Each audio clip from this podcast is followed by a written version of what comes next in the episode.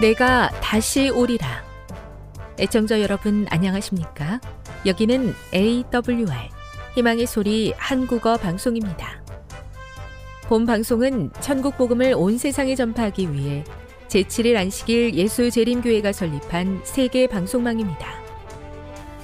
AWR 희망의 소리는 유럽, 라틴 아메리카, 아프리카, 러시아, 아시아의 방송망을 통해 전 세계에 복음을 전파하고 있습니다. AWR 아시아 희망의 소리 방송국은 한국어 방송을 매일 5시간씩 송출하고 있습니다. 희망의 소리 방송은 인터넷과 스마트폰을 통해서도 언제나 청취하실 수 있습니다. 들으실 수 있는 인터넷 주소는 awr.org입니다. 유튜브로는 AWR 코리아로 검색하시면 됩니다. 이 시간 희망의 소리 한국어 방송과 함께 보람있고 유익한 시간 되시기 바랍니다. 내가 다시 오리라. 여기는 AWR 희망의 소리 한국어 방송입니다. 주파수 안내입니다. 괌에서 송출하는 우리 방송은 한국 표준시로 밤 9시에 9895kHz로 밤 11시에 9800kHz로 다음날 오전 6시에 9695kHz로 각각 1시간씩 방송하고 있습니다. 우즈베키스탄에서 송출하는 우리 방송은 한국 표준시로 밤 10시에 15,670kHz로 타지키스탄에서는 밤 9시에 15,505kHz로 송출하고 있습니다. 애청자 여러분의 많은 청취 바랍니다.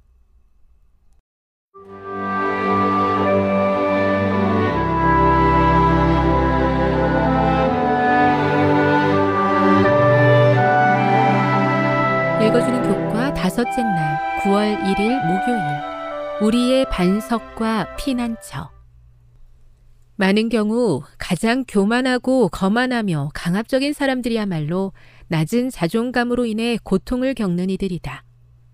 온유와 겸손이 결여된 그들의 거만함과 자만심은 본인 스스로는 자신이 그런 이유로 그렇게 행동하는 줄도 모른 채 자기 내면의 부족함을 덮어버리는 수단이 된다. 이들에게 필요한 것은 우리 모두에게도 필요한 것인데, 특별히 불행과 고난을 당할 때의 안정감과 자존감, 그리고 누군가로부터 받아들여지고 있다는 확인이 필요하다. 우리는 이것들을 오직 하나님을 통해서만 얻을 수 있다. 요약하자면 연약함의 속성과는 전혀 다른 온유와 겸손은 영혼이 반석 위에 굳건히 뿌리 내리고 있음을 드러내는 가장 강력한 증거이다. 시편 62편 1에서 8절을 읽어보라. 이 시편의 배경은 무엇인가? 다윗이 말하고자 하는 핵심은 무엇인가? 그대는 다윗의 말을 통해 어떤 영적인 원칙을 배울 수 있는가? 어떻게 하면 그 원칙들을 그대 자신의 삶에 적용할 수 있겠는가? 사람들은 까닭 없이 우리의 원수가 될 것이다. 하나님의 백성들의 동기는 세상 사람들에 의해서뿐 아니라 같은 형제들에 의해서도 곡해될 것이다. 주님의 종들은 어려운 지경에 놓이게 될 것이다. 사람들이 추구하는 이기적이고 부당한 일들이 정당화되도록 모든 장애물이 제거될 것이다. 주님의 종들은 스스로 통제할 수 없는 상황에 놓이게 되고 부정직하다는 어두운 누명을 쓰게 될 것이다. 그들은 신뢰할 수 없는 사람들로 지목될 것이다. 그리고 이러한 일들은 교인들에 의해 자행될 것이다. 하나님의 종들은 스스로 그리스도의 마음으로 무장해야만 한다. 그들은 모욕과 오해에서 항상 벗어날 수 있을 것이라고 기대하지 말아야 한다. 그들은 광신자로 불릴 것이다. 그러나 그들은 실망하지 말아야 한다. 하나님의 손이 당신의 섭리의 수레바퀴를 붙들고 계시며 당신의 사역이 당신의 이름의 영광이 되도록 인도하고 계신다. 교훈입니다. 우리가 어떤 시련을 당하든지 하나님이 우리와 함께 계시며 당신의 위대하신 섭리에 따라 우리를 인도하고 계신다는 사실을 믿는다면 흔들림이 없을 것이다. 묵상. 시편 62편의 말씀을 깊이 묵상하며 마음에 새겨 보십시오. 나의 영혼아 잠잠히 하나님만 바라라. 무릇 나의 소망이 그로부터 나오는도다. 오직 그만이 나의 반석이시요 나의 구원이시요 나의 요새이시니 내가 흔들리지 아니하리로다.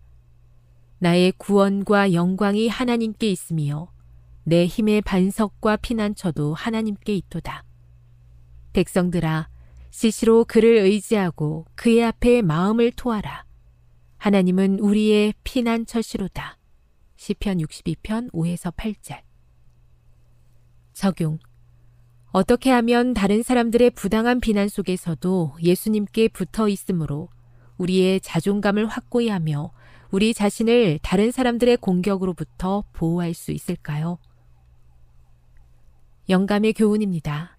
하늘 궁정에 적합한 사람. 하나님께서는 그리스도의 온유하심과 겸손한 정신을 나타내는 자들을 극률이 여기신다. 그들이 비록 세상의 멸시를 받을지 모르지만 하나님께서 보시기에 그들은 큰 가치가 있다. 지혜자와 위인과 자선하는 자들만이 하늘 궁정에 들어갈 통행권을 얻는 것이 아니다. 그리스도께서 함께 거하시기를 갈망하는 마음이 가난한 자, 하나님의 뜻 행하기를 최고의 희망으로 삼는 마음이 겸손한 자, 이런 사람들이 넉넉히 들어갈 권리를 얻을 것이다. 시대의 소망 301 다른 사람의 오해와 비난을 견디는 것이 쉽지 않습니다. 저도 모르게 악한 본성으로 대적할 때가 많습니다. 하지만 그럴 때마다 저의 내면의 깊은 곳까지 알고 계신 하나님께서 저와 함께 하심을 기억하고 온유함으로 승리하게 도와 주시옵소서.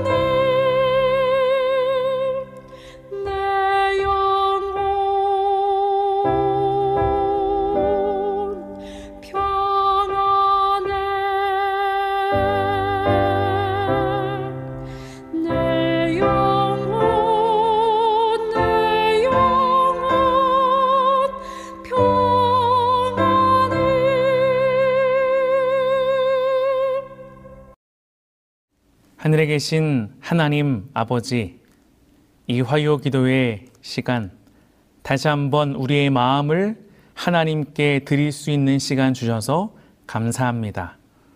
오늘 이 시간 성령 하나님 임재하여 주셔서 말씀 속에서 주님을 만나고 주님과 동행하는 놀라운 삶의 그 고백이 흘러나오도록 이 시간 우리와 함께하여 주시옵소서.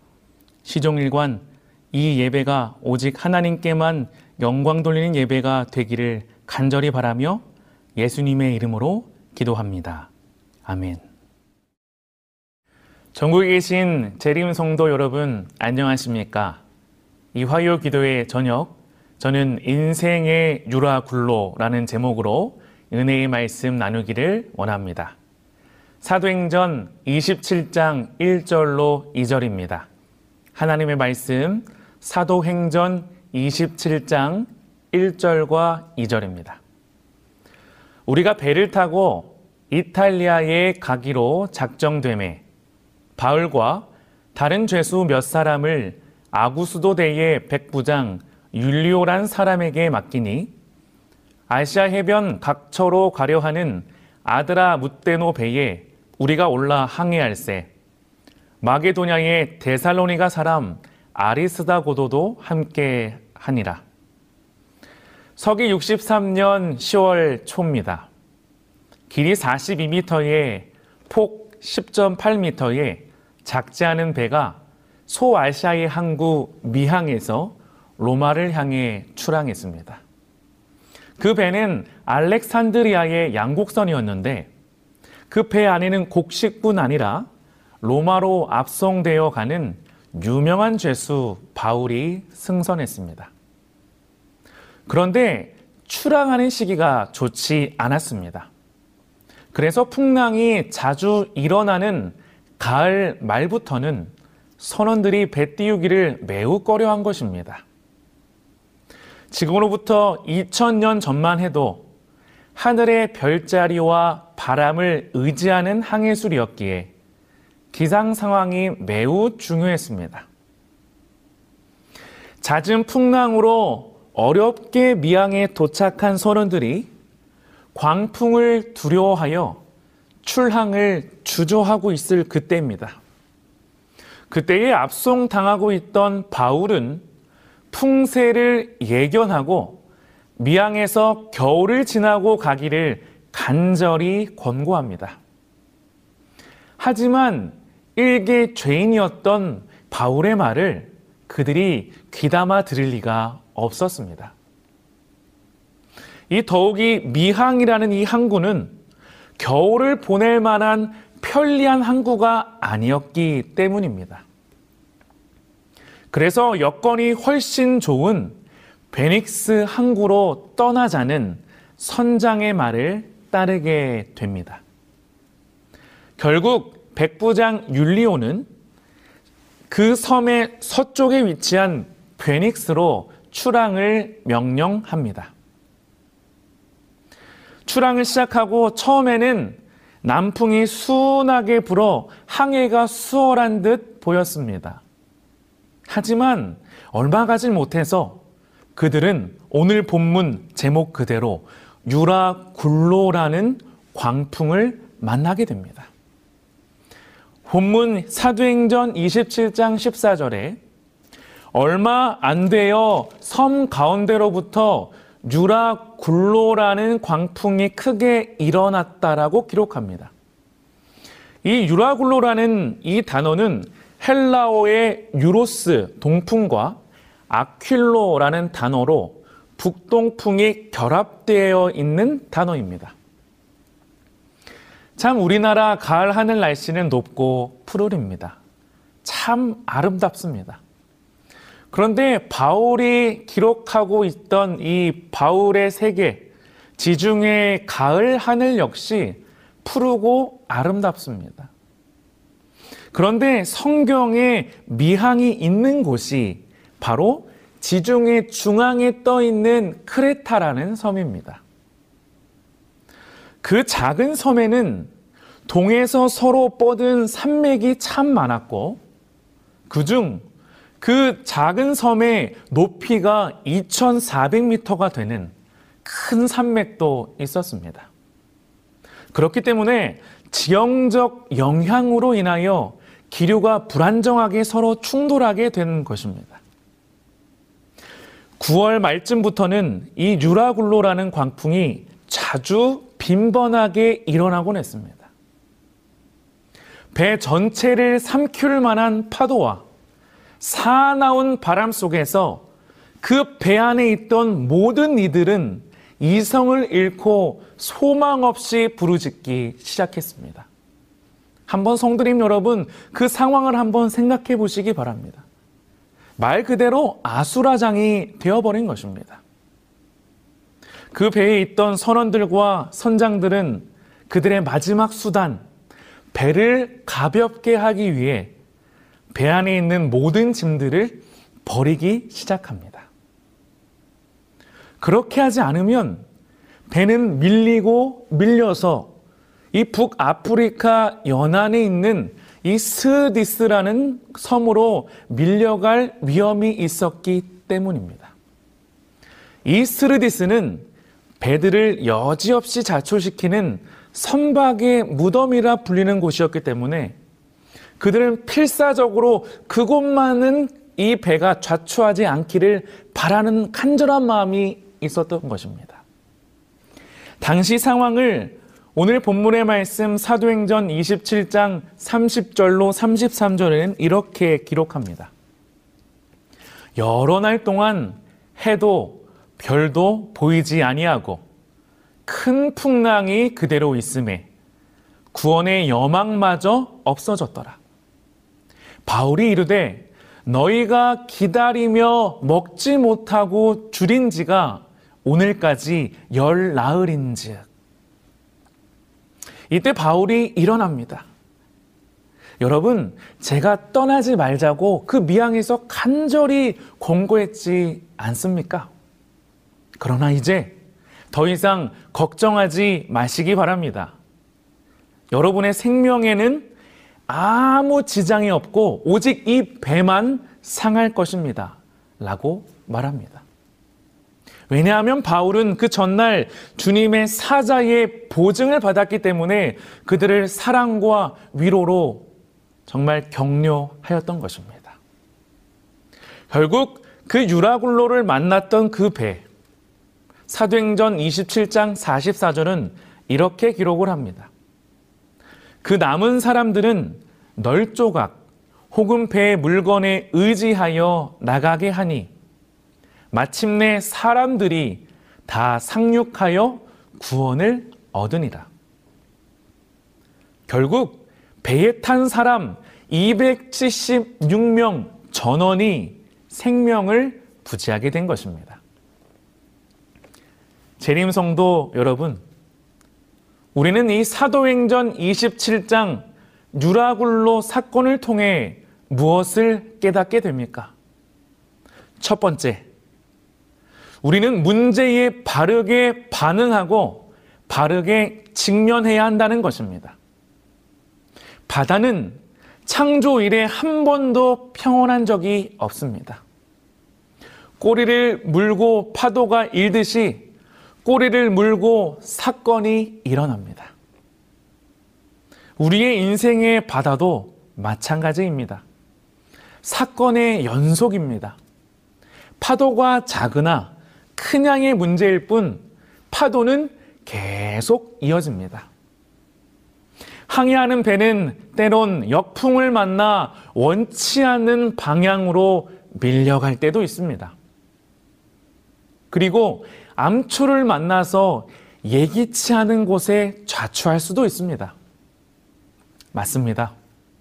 광풍이나 역풍이나 태풍, 그리고 좌초는 인생의 바다에서 피할 수 없는 것들입니다.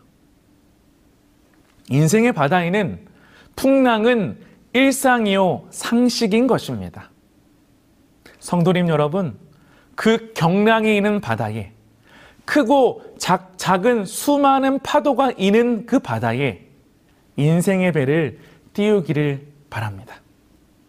그리고 풍랑과 맞서게 되시기를 바랍니다. 왜냐하면 그 인생의 바다에 띄운 배의 선장님은 예수님이시기 때문입니다. 예수님을 의지하여서 인생의 바다에 배를 띄우는 저와 성도님 여러분이 되시기를 간절히 바랍니다. 문제는 항상 일어납니다. 그러나 문제는 그 문제가 문제가 아니라 문제를 대하는 태도가 문제일 뿐입니다. 인생의 바다에서 풍랑을 이기기 위해서는 무게를 줄이는 것이 절대적으로 필요합니다. 배를 가볍게 만들어야 하는 것입니다. 가라앉고 깨지는 위험을 피하기 위해서 버릴 것들은 과감히 버려야 합니다. 바울이 탔던 그 배가 풍랑을 만나서 그들도 과감히 거룻배의 줄을 끊고 삶을 모색했습니다. 버려야 산다는 것은 생명의 법칙이었습니다. 그러나 문제는 그들이 짐을 버릴 때 버리지 말아야 할 성경에 나오는 과룻배는 지금 배의 구명정입니다. 그들이 짐을 버릴 때 버리지 말아야 할 것까지 버리고 말았다는 사실입니다. 항해를 돕는 생명의 도구를 버렸다는 것이죠. 누군가는 시험을 당할 때에 가정, 친구, 꿈까지 아니면 신앙, 하나님까지 버립니다. 그러나 성도님 여러분, 잊지 말게 되시길 바랍니다. 신앙을 버린다는 것은 생명을 버리는 일입니다. 전국에 계신 재림 성도님 여러분, 인생의 바다에서 파도와 맞서기를 바랍니다. 그 생명의 줄, 그 줄을 붙들고 있기를 바랍니다. 우리가 탄 배의 선장님은 예수님이시기 때문에 우리는 안전할 수밖에 없습니다. 두 번째, 우리가 유라굴로 태풍 사건을 통해서 깨달을 수 있는 것은 영원한 풍랑은 없다는 것입니다. 영원한 풍랑은 없다는 것을 기억하게 되시기를 바랍니다. 사단이 우리에게 주는 수많은 거짓과 위선 중에 이 염려는 우리의 눈을 어둡게 만들어 버립니다. 폭풍우 가운데 사람은 근시안이 되기가 쉽습니다. 하지만 좀 더 멀리 볼 필요가 있습니다. 폭풍을 칠 때 독수리는 하늘로 더 높게 솟구칩니다. 왜 그럴까요?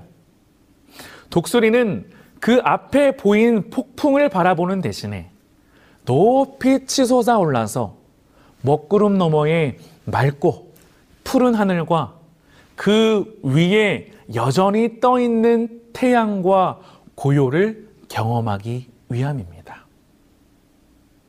우리도 폭풍우 너머에 창공에 여전히 떠 있는 태양, 의의 태양이신 예수님을 바라보기를 간절히 원합니다. 영원한 풍랑은 없습니다. 성도님 여러분, 여러분의 삶은 지금 어떠십니까? 혹시 지금 풍랑 가운데 지치고 또 상해서 건강을 잃고 가정을 잃고 재물을 잃고 혹시 소망을 잃고 계시지는 않으십니까? 그러나 기억하게 되시길 바랍니다. 영원한 풍랑은 없습니다. 영원한 고통도 없습니다. 모든 것은 잠시 잠깐 그냥 지나갈 뿐입니다. 언젠가 내 삶을 가로막는 막막한 어두움은 반드시 거칠 날이 옵니다. 풍랑이 멈추는 날이 오고 미칠 듯이 나를 삼킬 것 같았던 광풍이 떠나가는 날, 그 날이 반드시 옵니다. 오늘 본문 27장, 사도행전 27장 마지막, 드디어 풍랑은 멈췄습니다. 오늘 본문의 말씀의 절정은 바로 34절과 35절입니다. 그 배에 승선했던 276명은 유라굴로를 맞닥뜨리기 제자 정신없이 먹을 그러한 욕구도 채우지 못하고 2주 동안 굶었습니다. 멀미와 절망감 때문에 죽은 듯이 쓰러져 있었습니다.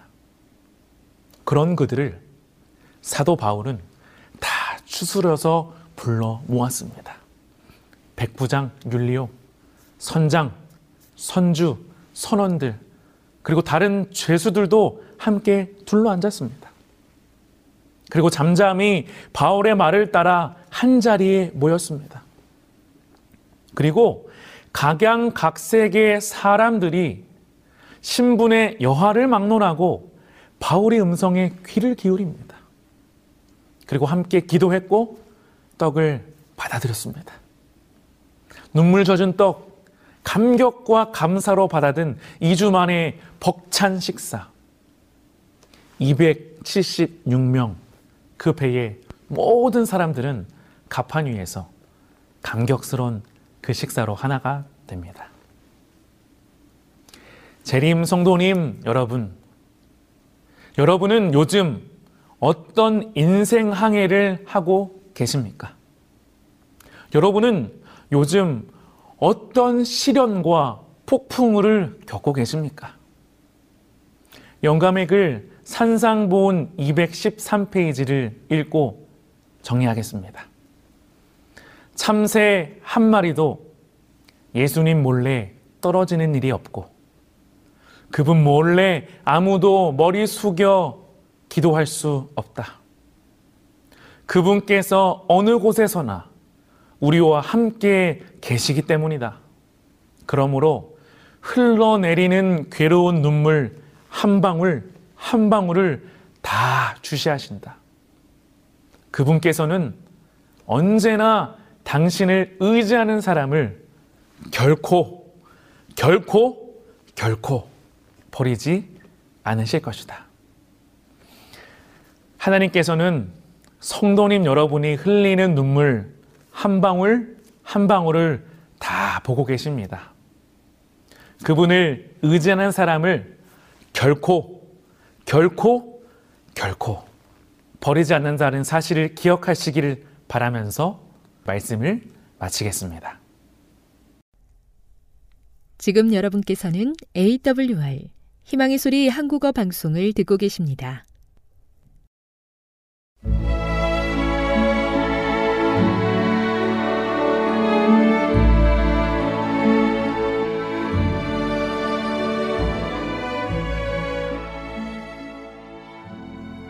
애청자 여러분 안녕하십니까?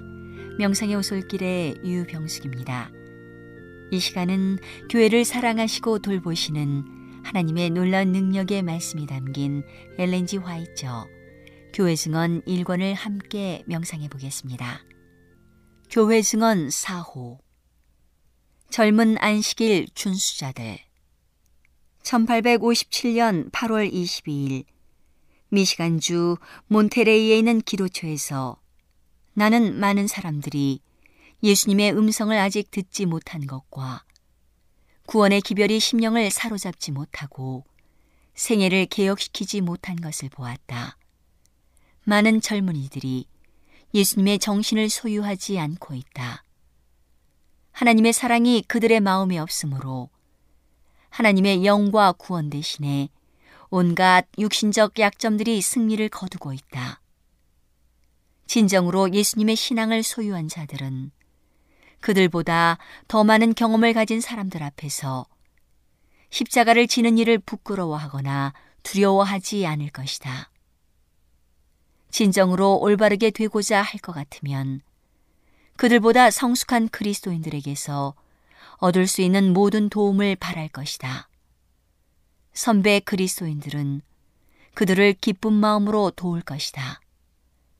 하나님을 사랑하는 마음으로 따뜻해진 사람들은 사소한 일로 그리스도인 생애에서 방해를 받지 않을 것이다. 하나님의 영께서 마음속에 역사하신 일을 기탄 없이 이야기할 것이다. 그 일을 찬미하고 기도할 것이다. 젊은이들을 뒤로 물러가게 하는 것은 신앙의 결핍이요 거룩한 생애의 결핍이다. 그들의 생애가 그들을 정죄한다. 그들은 그리스도인들이 마땅히 해야 할 생활을 하지 못하고 있다는 것을 안다. 그러므로 그들은 하나님께 대해서나 교회 앞에서 자신이 없다. 젊은이들이 그들보다 나이 많은 사람들이 없을 때 더욱 자유로움을 느끼는 이유는 그들과 같은 유의 사람들이 함께 있기 때문이다. 각 사람은 다른 사람만큼은 선하다고 생각한다. 모두가 표준에 미달되어 있음에도 불구하고 피차간에 헤아려 보고 서로를 비교한다.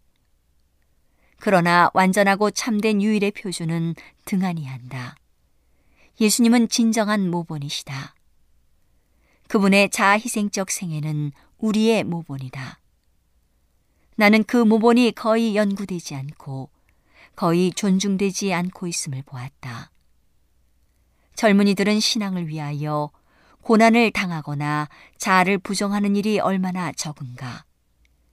희생하는 것을 좀처럼 생각하지 않는다. 이 점에 있어서 모본 되시는 그리스도를 완전히 본받지 못한다. 나는 그들이 그들의 생애로 표현하는 말이 자아가 만족을 얻어야 한다. 자존심을 살려야 한다는 것임을 보았다. 그들은 간고를 많이 겪었으며 질고를 아는 자를 잊어버렸다. 겟세만의 동산에서 겪은 예수님의 고통, 그 동산에서 큰 핏방울처럼 흘린 그분의 땀, 그분의 거룩한 이마를 찌른 가시관도 그들을 감동시키지 못한다. 그들은 감각이 마비되었다. 감각이 무디어졌고 그들을 위하여 치러진 큰 희생에 대한 감각을 다 잃어버렸다. 그들은 앉아서 십자가에 관한 이야기를 듣고 그 잔인한 못이 하나님의 아들의 손과 발을 어떻게 뚫고 들어가는지에 대하여 듣는다. 그러나 그것은 그들의 심령 속에 감동을 주지 못한다. 천사는 말하였다. 만일 그런 사람들이 하나님의 도성으로 안내되어 그 모든 풍성한 아름다움과 영광이 그들의 소유가 되어 영원히 기쁨을 누리게 될 것이라는 말을 듣는다면 그 유업이 어느 정도의 비싼 값을 지불하고 주어졌는지 깨닫지 못할 것이다. 그들은 비할 데 없는 구주의 사랑의 깊이를 결코 깨닫지 못할 것이다. 그들은 고난의 잔을 마시지 않았고 고난의 침례를 받지 않았다. 그러한 자들이 하늘에 거하게 되면 그곳이 훼손될 것이다. 오직 하나님의 아들의 고난에 참여한 자들, 큰 환란에서 나온 자들, 어린 양의 피에 옷을 씻어 희귀한 자들만이 말할 수 없는 영광과 가장 좋은 하늘의 아름다움을 누릴 수 있다. 이와 같이 필수적인 준비의 부족으로 믿음을 공언하는 젊은이들 중 많은 사람들이 하늘에 들어가지 못할 것이다. 왜냐하면 하나님의 백성들을 위하여 예비된 안식을 얻을 만큼 열렬하고 열성적으로 활동하지 않을 것이기 때문이다. 그들은 그들의 죄가 용서되고 도말되도록 진정으로 죄를 고백하지 않을 것이다. 이 죄들은 미구의 흉악한 모습 그대로 드러날 것이다. 하나님의 눈은 결코 졸지 않는다. 그분은 사람의 눈에 숨겨진 온갖 죄를 아신다. 범죄한 자들은 자신의 심령이 하나님 앞에서 정결해지려면 어떤 죄를 고백해야 할 것인지 안다. 예수님께서는 매우 겸손하게 죄를 고백하고 회개하고 진리를 순종하고 실천함으로 자신의 생애를 깨끗하게 할 기회를 지금 제공하고 계신다. 지금은 잘못을 바로잡을 때요.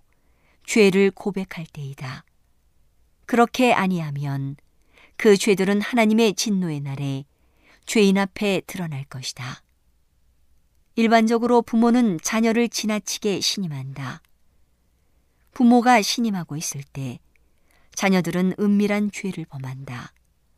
부모들이여 그대의 자녀를 방심하지 않는 주의력으로 살펴보라. 일어날 때든지 앉아 있을 때든지 나갈 때든지 들어올 때든지 경계에 경계를 더하고 교훈에 교훈을 더하여 여기서도 조금 저기서도 조금 훈계하고 책망하고 권면하라. 오늘은 교회를 사랑하시고 돌보시는 하나님의 놀라운 능력의 말씀이 담긴 엘렌지 화이처 교회 증언 1권을 함께 명상해 보았습니다. 명상의 오솔길이었습니다.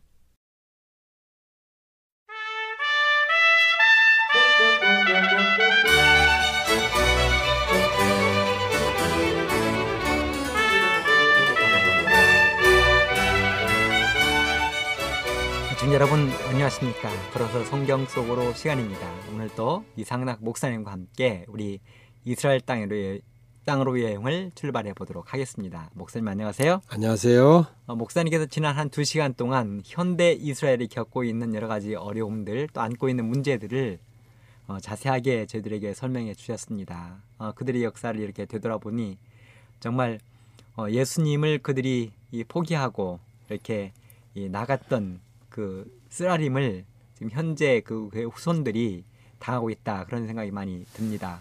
근데 이스라엘 하면 가장 대표적인 그 단어가 성경에서 젖과 꿀이 흐르는 땅 이런 표현을 저희들이 많이 이렇게 읽고 들었거든요. 예. 어, 목사님 그 왜 이스라엘 땅이 정말 젖과 꿀이 흐르는 땅이라고 하나님께 표현하시고 또 그랬는지 어, 목사님 좀 이렇게 이 시간에 말씀해 주시면 감사하겠습니다. 고맙습니다.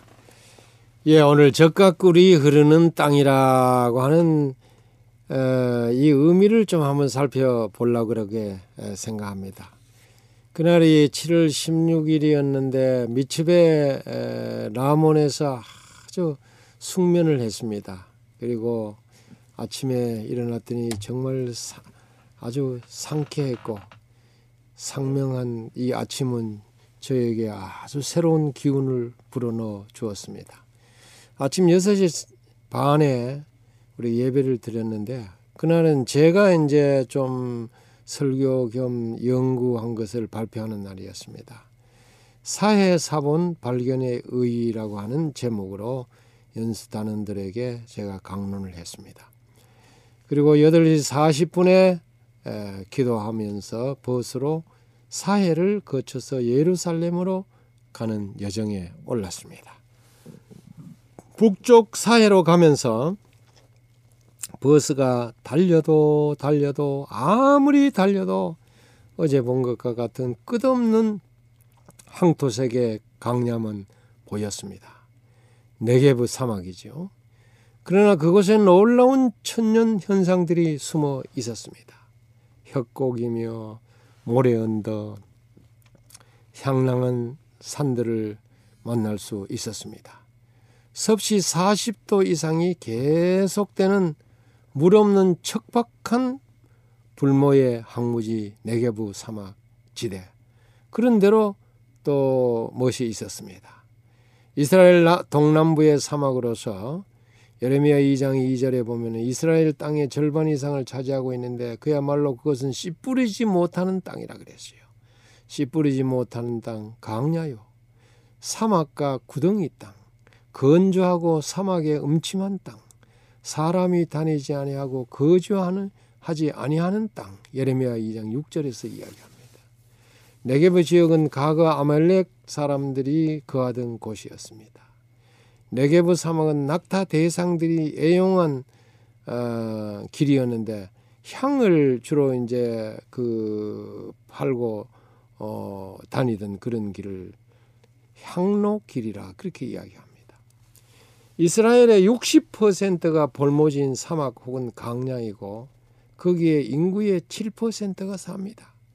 이렇게 볼 때 이 대한민국은 얼마나 아름다운 그야말로 금수 강산인지 모릅니다. 이스라엘하고 비교하면은 이건 뭐 비교할 수도 없는 것입니다. 60%가 볼모지라니까요. 이스라엘 땅은 이스라엘 초대 수상 벵구리온이 말하기를 이스라엘의 미래는 광야의 정복에 달렸다 그렇게 말했습니다. 그런데 열사와 혹서의 땅을 성경에서 왜 20번 이상이나 적과 꿀이 흐르는 땅이라고 했을까? 대단히 의아했습니다. 아무리 생각해 봐도 불가사의한 불가사의한 말입니다.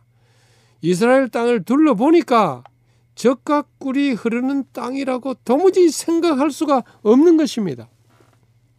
그래서 제 나름대로 국려지책으로 그 의미에 대해서 생각을 해봤는데 그 몇 가지를 어 제가 좀 이야기해 보려고 그래 생각합니다.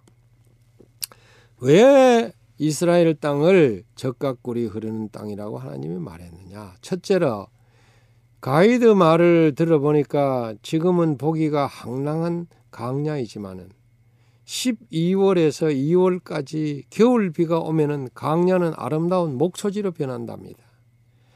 양떼들이 풀을 뜯고 있는 모습은 그야말로 적과 꿀이 흐르는 땅같이 보인답니다. 따라서 지금은 죽은 듯 고요하게 잠자는 광야이지만은 숨결은 생생하게 살아있다고 말할 수 있었습니다. 단지 기다림의 시간일 뿐입니다. 오래지 않아 갈무리에 든 생명을 잎으로 혹은 꽃으로 힘차게 내밀어 새싹들이 솟아 올라서 아름다운 목초지로 변해서 그야말로 쩍과 꿀이 흐르는 땅으로 된다 이 말입니다. 두 번째로 성경에서 강야는 족장들이 유목 생활하던 삶의 터전이고 그들이 하나님의 계시를 받은 곳입니다. 하나님께서 한적하고 외로운 곳에 있는 당신의 백성에게 나타나신 것입니다. 침례 요한도 강야에서 설교했습니다. 마태복음 3장 1절에 보면은 마태 4장 1절에 보면은 예수님도 40일간 강야에서 금식하셨습니다. 또 갈라디아서 1장 17절부터 보면은 바울은 다메섹에서 예수님을 만난 후 3년 동안 강야에 머물렀다고 했습니다. 그러므로 강야는 하나님의 종들이 훈련받은 장사라고, 장소라고 말할 수 있습니다. 그런 의미로 버려진 땅이 아니고 적과 꿀이 흐르는 땅이 아닌가. 그리고 제 나름대로의 그 국려지책으로 어, 생각한 것입니다.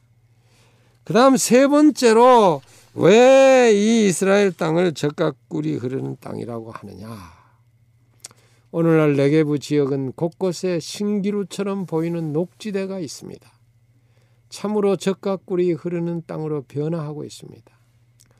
이스라엘은 사막에서 자연 식물을 생육시키는 데 성공을 했어요.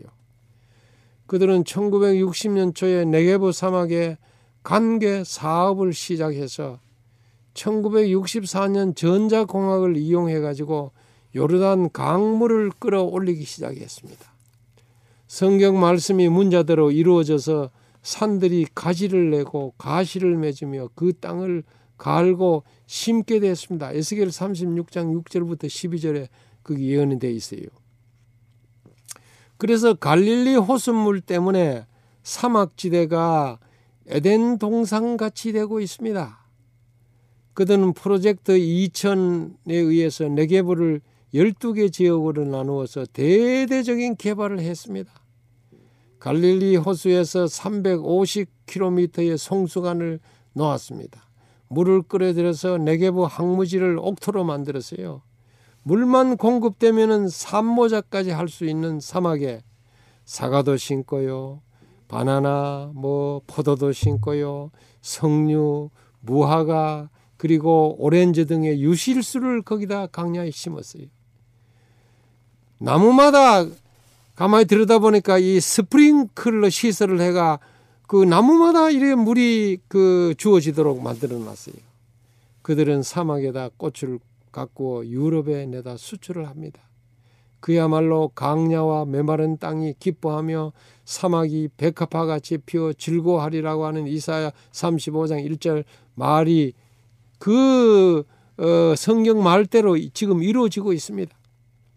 사막에 샘을 흐르게 하고 꽃이 피게 한 것입니다.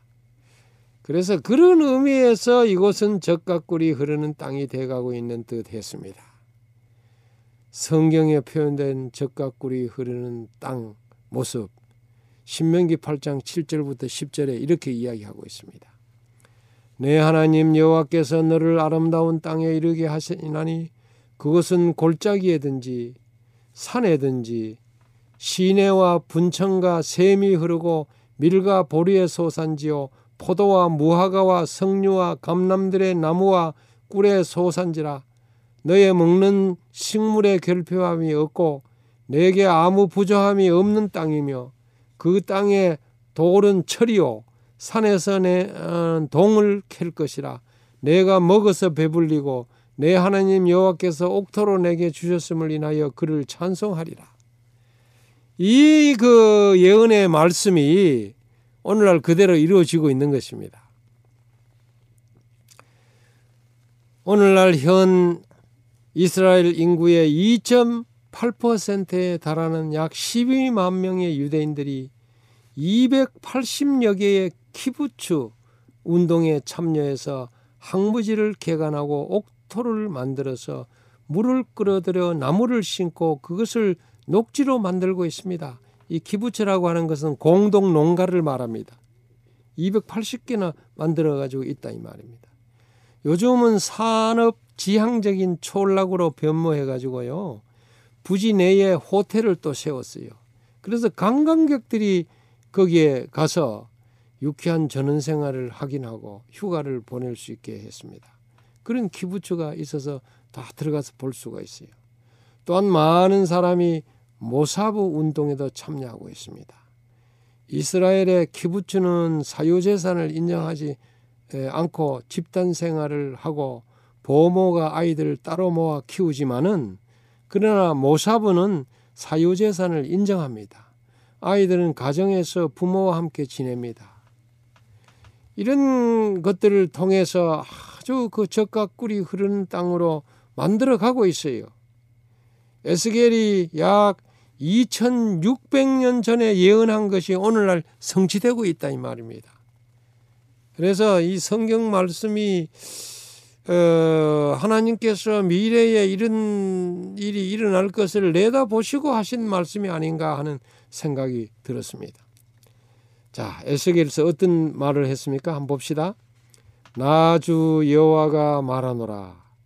내가 너희를 모든 제약에서 정결케 하는 날에 성읍들의 사람이 거접되게 하여 황폐한 것이 건축되게 할 것인즉 전에는 지나가는 자의 눈에 항무하게 보이던 그 항무한 땅이 장차 기경이 될지라 사람이 이르기를 이 땅이 항무하더니 이제는 에덴 동산 같이 됐고 황량하고 적막하고 무너진 성읍들의 성벽과 거민이 있다 하리니 너희 사면에 남은 이방 사람이 나 여호와가 무너진 곳을 건축하며 항무한 자리에 심을 줄 알리라 나 여호와가 말하였으니 이루리라 정말 하나님이 말씀한 것을 이루리라 하는 이 예언의 말씀대로 오늘날 이루어지고 있어요. 에덴 동산 같이 되어가고 있고 적과 꿀이 흐르는 땅이 되어가고 있어요. 참 놀라운 어, 일이라 그렇게 생각이 듭니다. 그 다음에 왜 이 이스라엘 땅 항모한 그 이 이스라엘 땅을 적과 꿀이 흐르는 땅이라 했느냐 아주 놀라운 사실을 이 최근에 발견하게 되었습니다. 이스라엘의 말이죠. 천연가스와 석유 매장량이 어마어마하게 있다고 하는 것입니다. 2010년 12월 30일 미국 월스트리지 저널의 기사를 보니까 자원 빈국 이스라엘을 아주 흥분시켰어요. 중동 중동 전 지역은 아주 간담을 서늘게 해가지고 긴장의 도가니로 몰아넣기 아주 충분한 기사였습니다.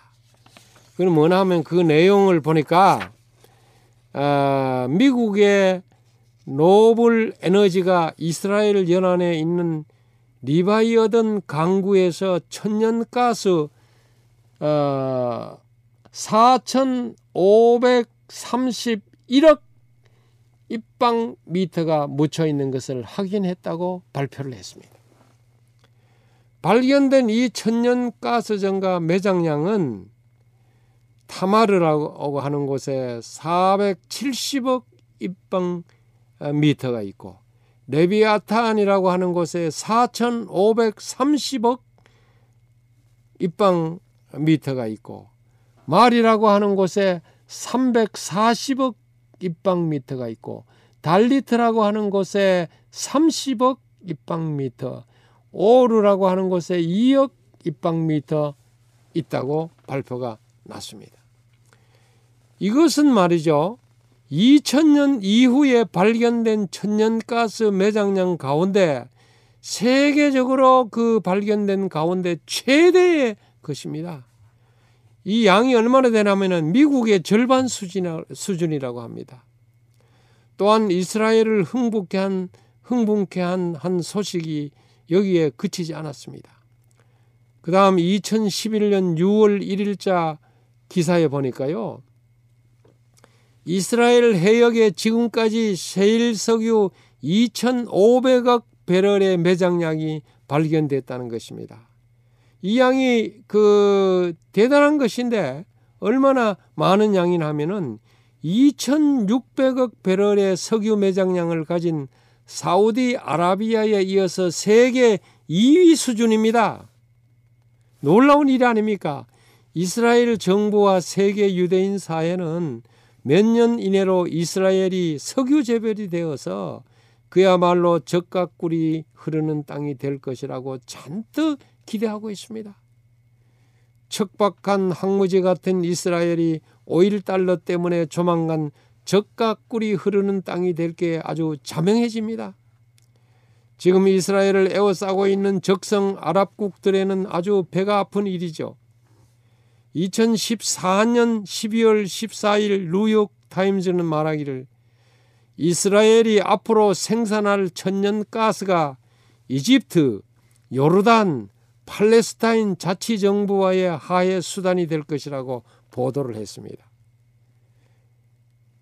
이사야 60장 5절에 그때 내가 보고 희색을 바라며 내 마음이 놀라고 또 하청하리니 그랬어요. 이는 바다의 풍부가 내게로 돌아오며 열방의 재물이 내게로 오미라 이 예언이 이스라엘에 이루어지는 것입니다. 저는 이 기사를 보고 대한민국이 이런 축복을 받으면 얼마나 좋을까 하는 적과 꿀이 흐르는 땅이 됐으면 얼마나 좋을까 하는 아주 그는 그 간절함이 일어났습니다.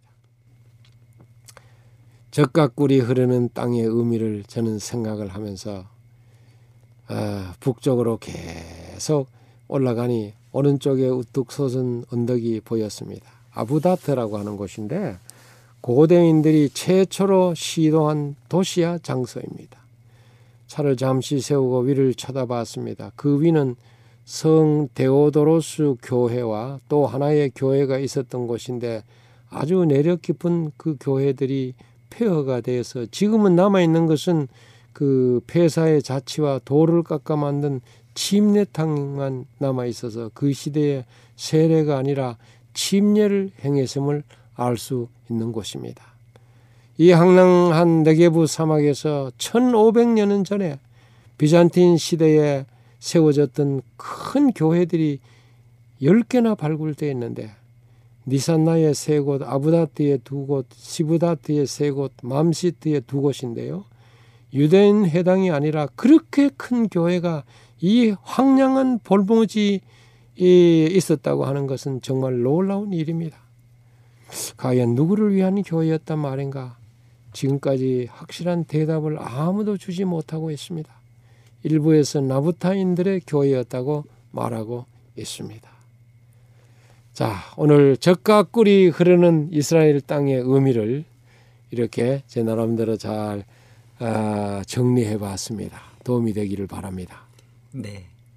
왜 성경에서 자꾸 이스라엘 땅을 젖과 꿀이 흐르는 땅이라고 이야기했고 또 하나님께서 이스라엘 백성들을 젖과 꿀이 흐르는 땅으로 인도하겠다고 말씀하셨는지 목사님의 말씀을 통해서 저희들이 일부분이나마 이렇게 또 자세히 알게 되었습니다. 목사님 감사합니다. 고맙습니다, 목사님.